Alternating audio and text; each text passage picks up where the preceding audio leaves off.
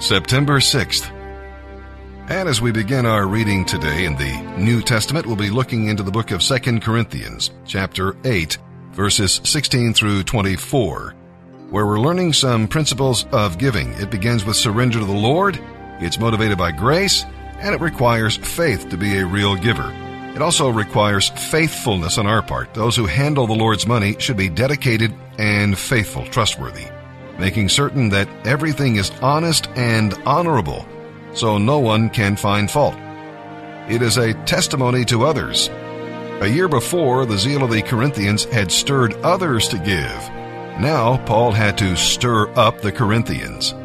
See, we must not uh, give to be praised by people, but we must also be good examples before others. If we make promises, we need to keep them. And we find that it must be done gladly, this thing called giving. If you want uh, spiritual enrichment from your giving, you got to practice enjoyment and be glad for opportunities to give. Look at God's promises to faithful givers. I mean, how can you lose? And with that, let's begin reading today in the New Testament. September 6th, 2 Corinthians chapter 8 verses 16 through 24. I, Paul, am thankful to God that he has given Titus the same enthusiasm for you Corinthians that I have. He welcomed our request that he visit you again. In fact, he himself was eager to go and see you. We are also sending another brother with Titus. He is highly praised in all the churches as a preacher of the good news. He was appointed by the churches to accompany us as we take the offering to Jerusalem. A service that glorifies the Lord and shows our eagerness to help. By traveling together, we will guard against any suspicion, for we are anxious that no one should find fault with the way we are handling this generous gift. We are careful to be honorable before the Lord, but we also want everyone else to know we are honorable. And we are also sending with them another brother who has been thoroughly tested and has shown how earnest he is on many occasions. He is now even more enthusiastic because of his increased confidence in you. If anyone asks about Titus, say that he is my partner who works with me to help you. And these brothers are representatives of the churches. They are splendid examples of those who bring glory to Christ. So, show them your love and prove to all the churches that our boasting about you is justified.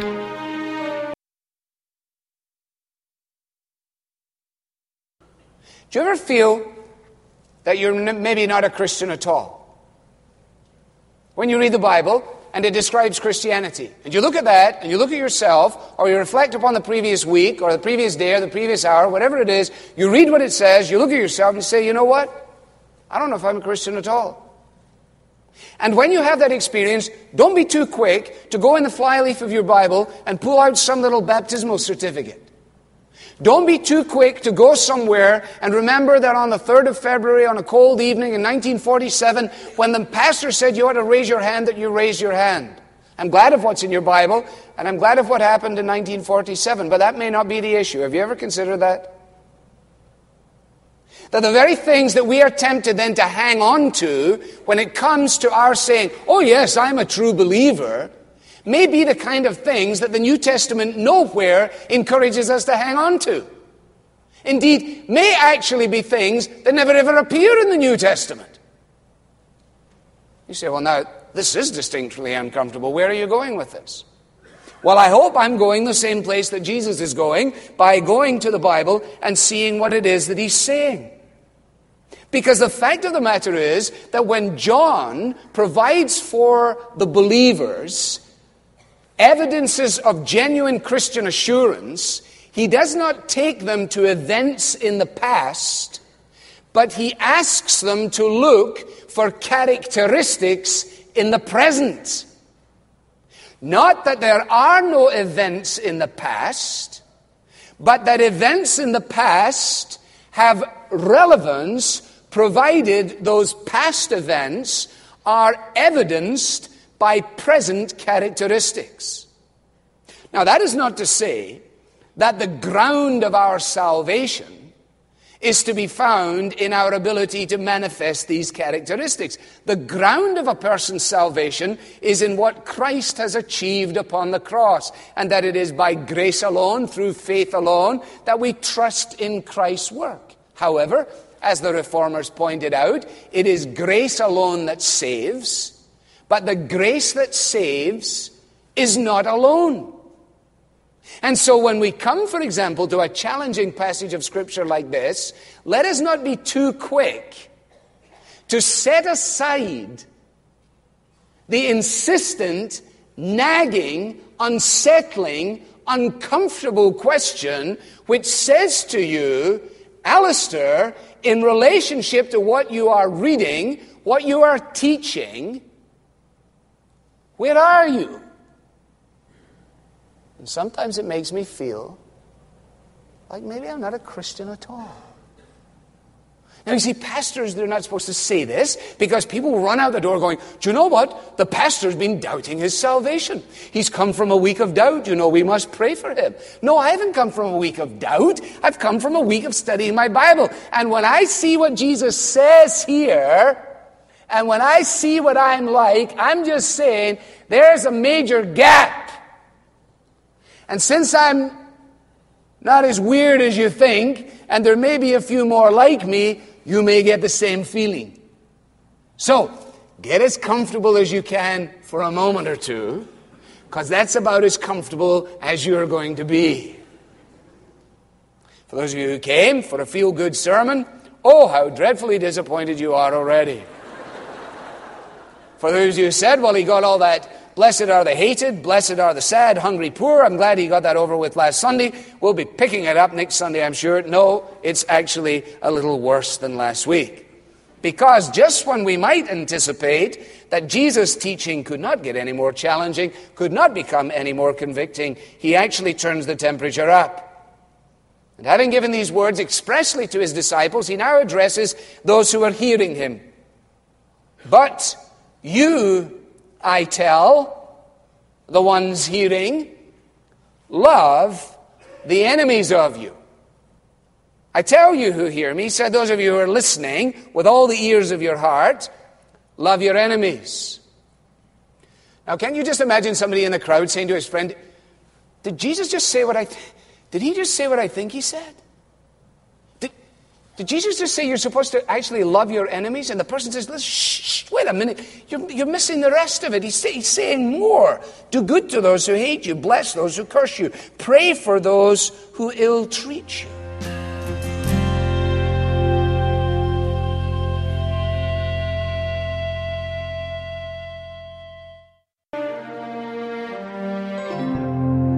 Psalm 50, verses 1 through 23.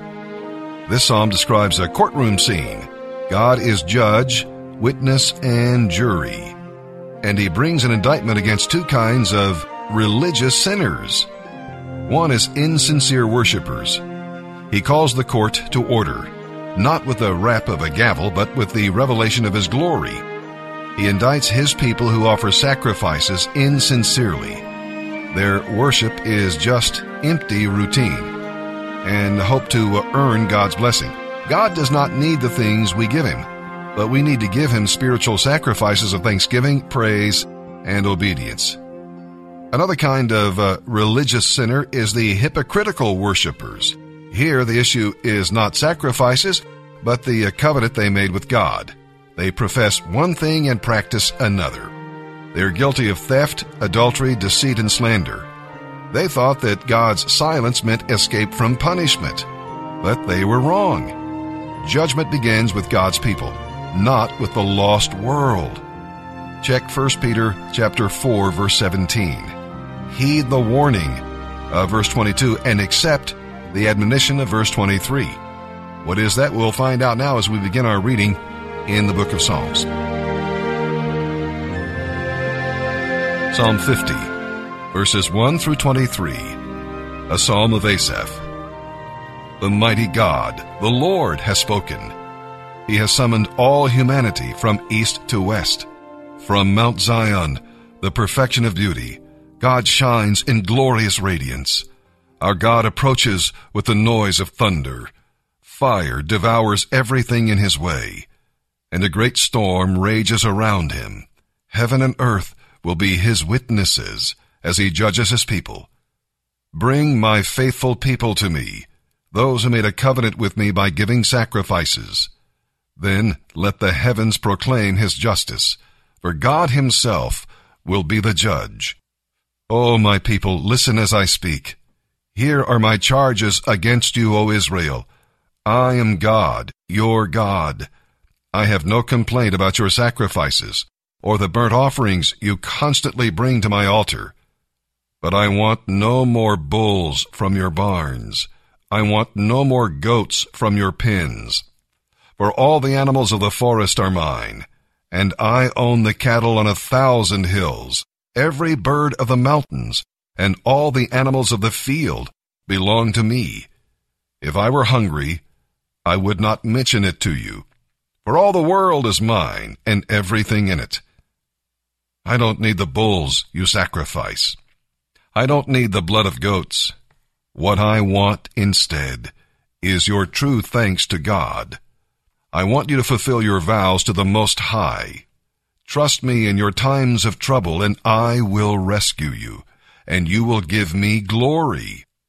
But God says to the wicked, Recite my laws no longer, and don't pretend that you obey me. For you refuse my discipline, and treat my laws like trash.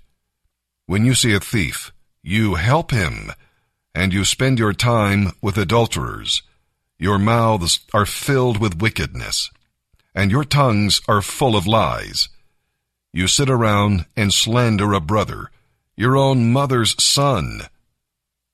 While you did all this, I remained silent, and you thought I didn't care. But now I will rebuke you, listing all my charges against you. Repent, all of you who ignore me, or I will tear you apart and no one will help you. But giving thanks is a sacrifice that truly honors me. If you keep to my path, I will reveal to you the salvation of God. Proverbs 22, verses 22 and 23. Do not rob the poor because they are poor, or exploit the needy in court. For the Lord is their defender he will injure anyone who injures them.